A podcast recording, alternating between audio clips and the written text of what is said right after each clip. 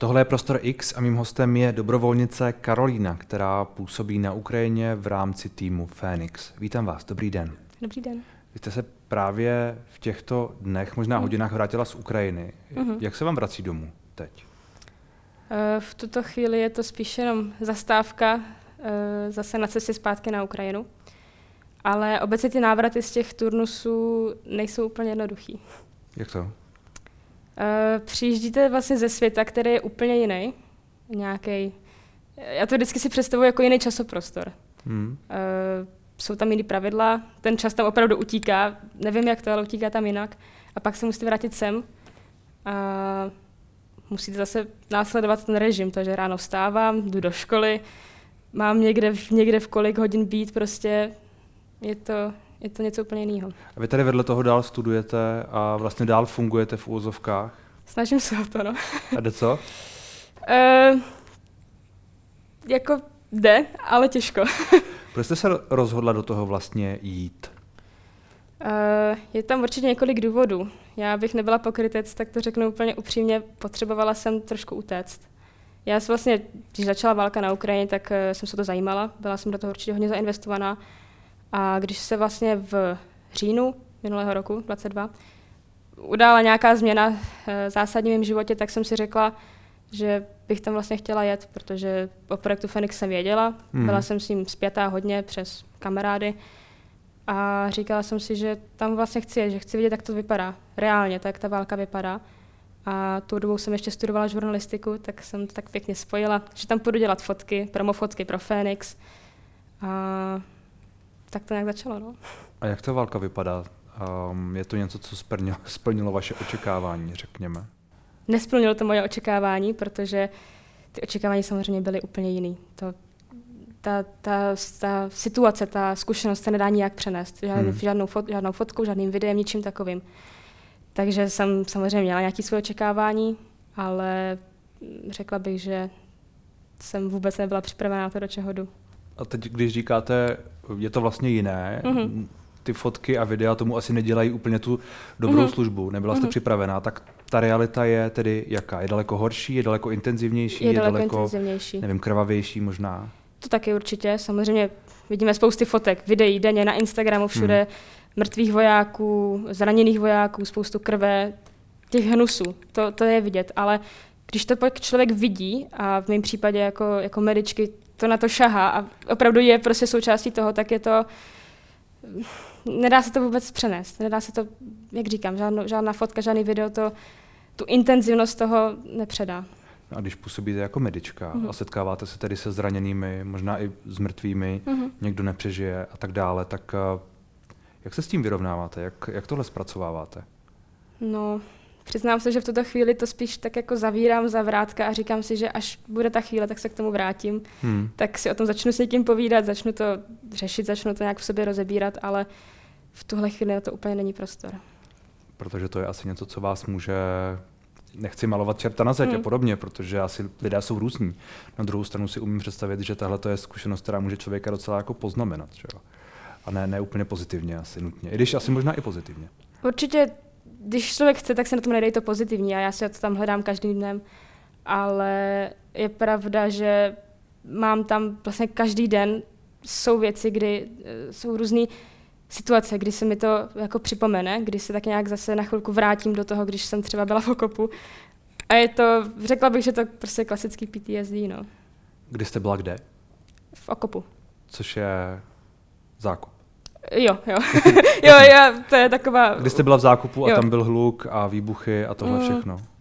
Ono takhle, je rozdíl mezi okopem, pardon, zákopem, který je vyloženě na, na té linii doteku a nad těma zákopama, ukrajinským blindážema, hmm. kde my jsme byli jako ti medici uh, schovaní a kdy my jsme jako ti medici čekali na nějaký povel vlastně na našeho mm, velitele, uh, abychom vyjeli pro ty raněné, abychom je evakuovali. Hmm. Takže my jsme tam byli schovaní pod střechou, ale samozřejmě, když to jako padne blízko, ta raketa, tak to s tím okopem zatřese a je hmm. to... Není to úplně příjemný pocit. A, to věřím. Vy jste tedy fungovali tak, že jste byli někde v zázemí v úvodzovkách nebo kousek za, za tou úplnou frontou? Pár set metrů. Pár set metrů, není úplně zázemí. A uh, zavolali vás, vy jste mm-hmm. na, na, na frontu, tam mm-hmm. vezmete ty zraněné, mhm. dovezete je zpátky, léčíte je. Přesně tak. Co jste tam všechno zažila? Já vím, že ta otázka je banální a široká a tak dále, ale vlastně mm. mě zajímala ta přímá zkušenost vaše. Mm-hmm. Strašný stresy, strašný takový ten opravdu hnusný stres, kdy člověku se sevře žaludek a já jsem pak třeba potom i zvracela. To je něco, co mhm. se mi ze stresu v životě nestalo. Až když jsem pak zase odjel na, na den si dát jako sprchu po těch pěti dnech a trošku se tak jako vyklidnit, tak já jsem první, tak jsem vystoupila z auta a fakt jsem zase potřebovala všechno dostat, protože to tělo zažilo strašný stres. Hmm. Takový, který očividně ještě nikdy předtím nezažilo. No. A to je stres, to je strach. Bojíte, bojíte se třeba jako o život? Samozřejmě. Vysloveně? Vnímáte ten, to, že když jdete na tu frontu, takže to prostě na vás může spadnout? Jsme si toho vědomí, ale samozřejmě je to něco, co, na co se zase, na to se nedá úplně připravit, ale Dá se to... na to zvyknout? Na, ten, na, ten, hmm. na tu hmm. zátěž, na ten strach možná? Dá se na to zvyknout. A vy jste byli úplně na frontě, bavili jsme se o tom, že někdy v lednu jste byla ještě u Bachmutu, což je, hmm. nebo v Bachmutu přímo, na tom Bachmutu náměstí přímo. jste říkala, hmm. což je uh, město, kde se vlastně bojuje nepřetržitě už někdy od loňského léta. Hmm. Tak uh, jak vás tam vnímají tamní, uh, asi ne úplně místní, ale třeba hmm. ti vojáci, jak, čím pro ně jste? Strašně pozitivně. Pro ně je to, to, že pro ně někdo přijede, teď oni naskáčou třeba do toho našeho auta, Hmm. A najednou si všimnou, že my třeba mluvíme s přízvukem. Eh, ne, je vidět, že nejsme Ukrajinci. A, a mluvíte ukrajinsky? no, chvíli. tak takovým suržikem pěkným. To je, na Donbase se mluví i rusky, i ukrajinsky a já jsem se nikdy nějak strukturovaně neučila ten hmm. jazyk, takže tak jako co jsem pochytila, tak to používám. takže... Hmm. Čili vás vidí rádi, vítají to. Hmm, je to pro ně strašný uh, vlastně mental booster, hmm. že, že v tom nejsou sami, že někdo ještě k tomu ze západu přijel aby jim tam pomohl, aby jim teda vlastně tu naději toho, že, že v tom nejsou sami. No. Napadá mě, proč se tam vlastně vracíte? Mm-hmm. To je něco, co vás třeba motivuje Určitě. se tam vracet? Že, že víte, že oni tam uh, bojují a mm-hmm. tak mhm. dále? Určitě. Je to, my vlastně okamžitě vidíme ty, naš, ty dopadky těch našich činů. To, že mm-hmm. někdo třeba krvácí, má amputovanou nohu, ale my ho prostě zachráníme. To, že ten člověk přežije díky nám, to, že uh, neumře táta od rodiny například. Hmm. To je, my vidíme vlastně okamžitě ten, ten dopadek našich činů a je to něco, co možná i trochu návykový, ale já tam ten smysl vidím. A... Jakože prostě zachraňujete reálně lidské životy, mm-hmm. tak to prostě je. Vám je kolik let? 21. 21, to je strašně málo na to, abyste viděla amputované ruce, nohy a, a tak dále, nebo... No, Možná pro někoho, kdo je z Česka, kde válka není, tak asi ano. Hmm, na druhou stranu Ukrajinky v mém věku, hmm. děti 15 let, méně let, všichni tady tohle vlastně zažili, ti, co byli v těch postižených oblastech. Takže hmm. je a není, no. A jaké momenty pro vás byly nejtěžší? Hmm. Je jich spoustu. Hmm. Teď asi, který je u mě, u mě opravdu nejintenzivnější, tak je z toho posledního výjezdu, kdy my jsme působili opět na, na Donbase Eh, kousek od Kreminy a tam jsme opravdu byli v těch, v těch zákopech, v těch blindážích. A když jsme evakuovali ty raněné, tak tam byla strašně dlouhá cesta, třeba 50 minut jsme jeli opravdu bahnem, sračkama, strašnýma. A stávalo se každý den, furt se stávalo, že tam někdo zapadl, dokonce i těžká technika tam zapadávala. Hmm. A my jsme jeli večer pro sraněným už zpátky vlastně na, na točku medevaku, kde si zase medevak, ta sanitka si je vezme ty raněny, už je veze do nějaké nemocnice, řekněme. A já jsem zapadla. My jsme jeli v noci, já jsem měla na, s nočním viděním a zapadla Vy jste jsem. řídila? Mhm, jo, mhm. jo. A vlastně náš, náš medic druhý, tak ten se staral o toho raněného, který měl teda taky amputovanou nohu a já jsem, já jsem zapadla, no, v největší hmm. bažině široko daleko. Byla vlastně úplně noc bez mraku, tím pádem drony nad náma samozřejmě pracovaly. Já si říkám tak, a teď jsem nás tady zabila. Díky bohu to dopadlo dobře, ale přiznám se, že v tu chvíli už jsem jako si říkala, že teď zažívám poslední jako okamžiky svého života. Hmm. Protože to je opravdu otázka času, než ten dron si najde ten svůj cíl a než tam dokáže něco poslat. Takže. Máte čas v takové chvíli uh, přemýšlet nad něčím jiným, než je prostě adrenalin a snaha to vyřešit? Uh, ne, vůbec. Já jsem, my jsme vystoupili a Bohužel raněno jsme museli nechat v tom autě, protože jsme si sedli na břicho toho auta hmm. a začali jsme prostě rukama. Měli jsme tam i lopatku, ale ta nám úplně nebyla k ničemu. Začali jsme rukama hrabat to bahno hnusný, abychom ho dostali, to auto na ty kola, abychom mohli vyjet. No tak po 20 minutách hrabání nám došlo, že jako to opravdu nepůjde.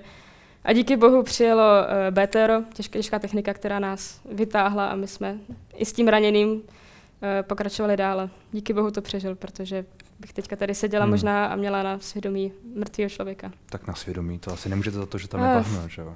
Asi ne, ale určitě by se mi s tím zase žilo trochu hůř. A, a takhle byste to brala, že jako ten člověk, který umře, protože ti lidé na druhou stranu nemůžete zachránit všechny. Mm-hmm. Jo, to je asi pravda.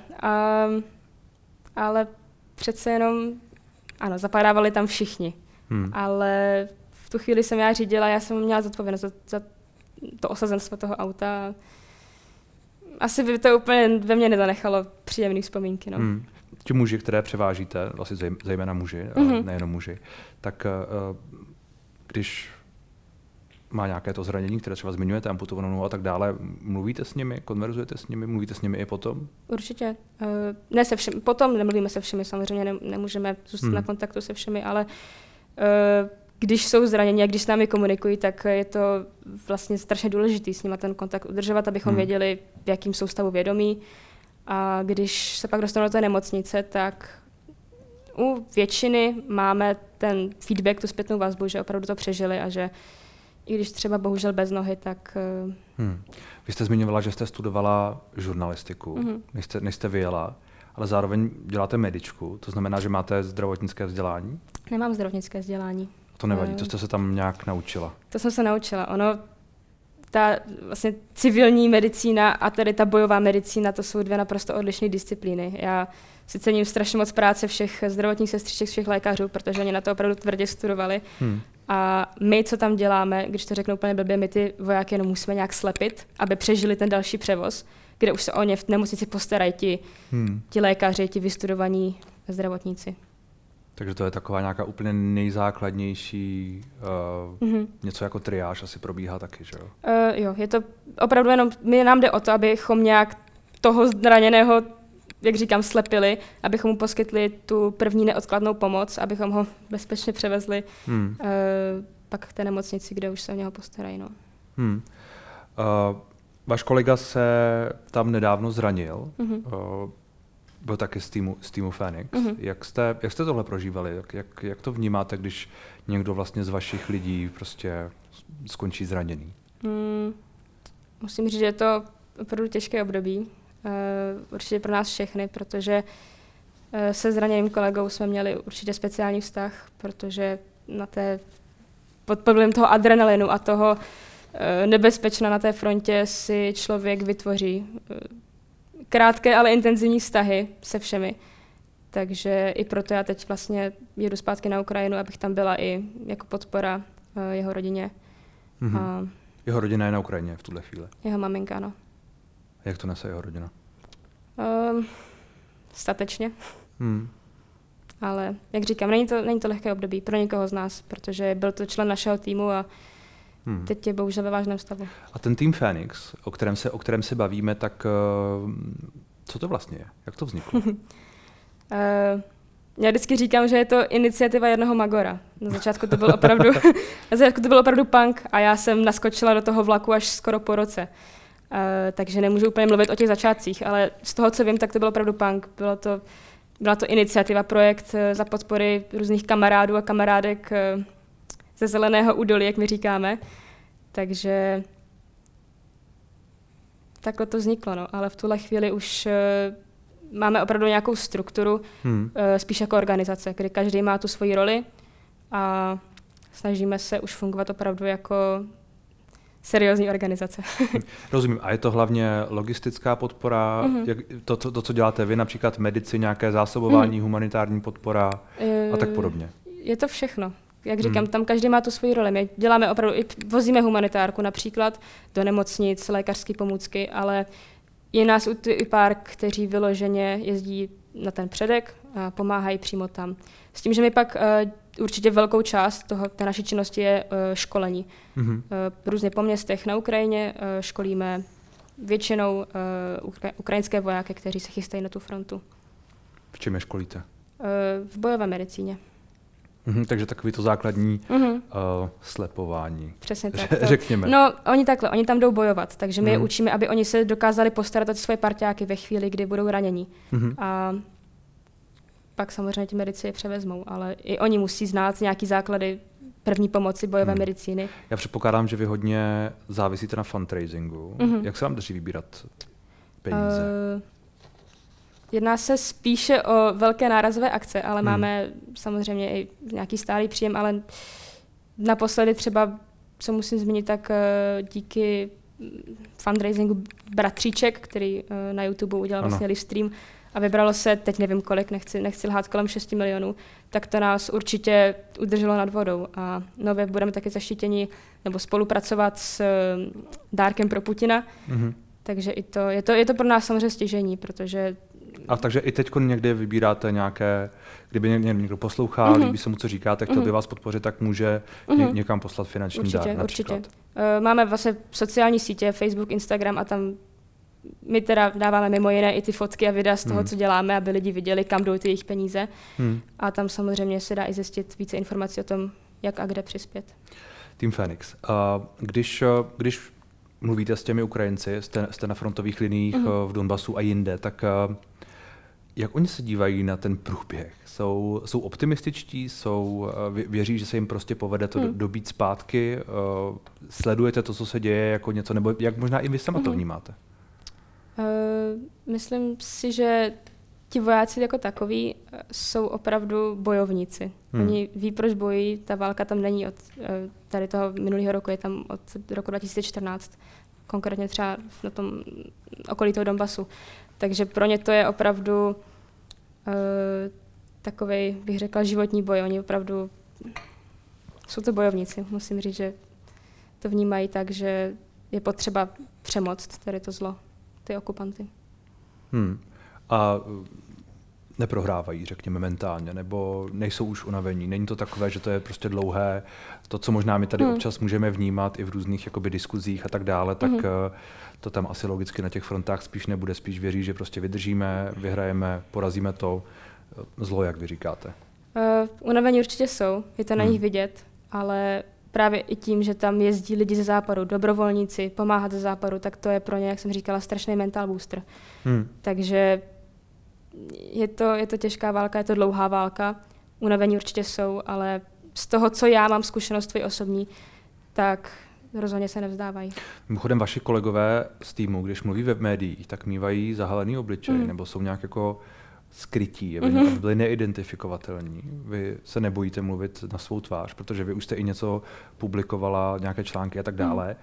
Mm. Uh, jak to, že se nebojíte? Jak to, že prostě uh, na rozdíl od nich třeba mm. jdete s tou tváří ven? Já chci mluvit sama za sebe. Já samozřejmě vnímám, že je tam určitě nějaké riziko, ale kdo by chtěl, tak si mě stejně najde moji identitu, kdo jsem já a to žádná kukla na hlavě nezmění. Možná toho budu někdy v budoucnu litovat, ale Myslíte si, že um, ty vyostřené názory, které tu někdy hmm. jsou, a nenávist, hmm. útoky a tohle hmm. všechno, což se možná i tímhle rozhovorem může do jisté míry zesílit, tak uh, jste na to připravená? Věřím, že jo. Doufám. A jak se tady díváte na ty, eh, na ty diskuze? Musíte je asi taky trochu vnímat. Navíc, když se hmm. sem vracíte určitě, eh, nevím, demonstrace a tohle hmm. všechno. Je třeba, třeba zastavit některou pomoc, vojenskou pomoc, je třeba jednat o míru, je třeba hlavně, aby válka co nejdřív skončila. Hmm. Někteří lidé podporují Rusko relativně otevřeně. Jak, jak tohle vnímáte? Hmm. takhle. Myslím si, že pomoc západu je potřeba a rozhodně by neměla být omezena nebo končit. To je můj osobní názor. Uh, vím, že tu jsou lidi, kteří podporují druhou stranu, ruskou. Hmm. Uh,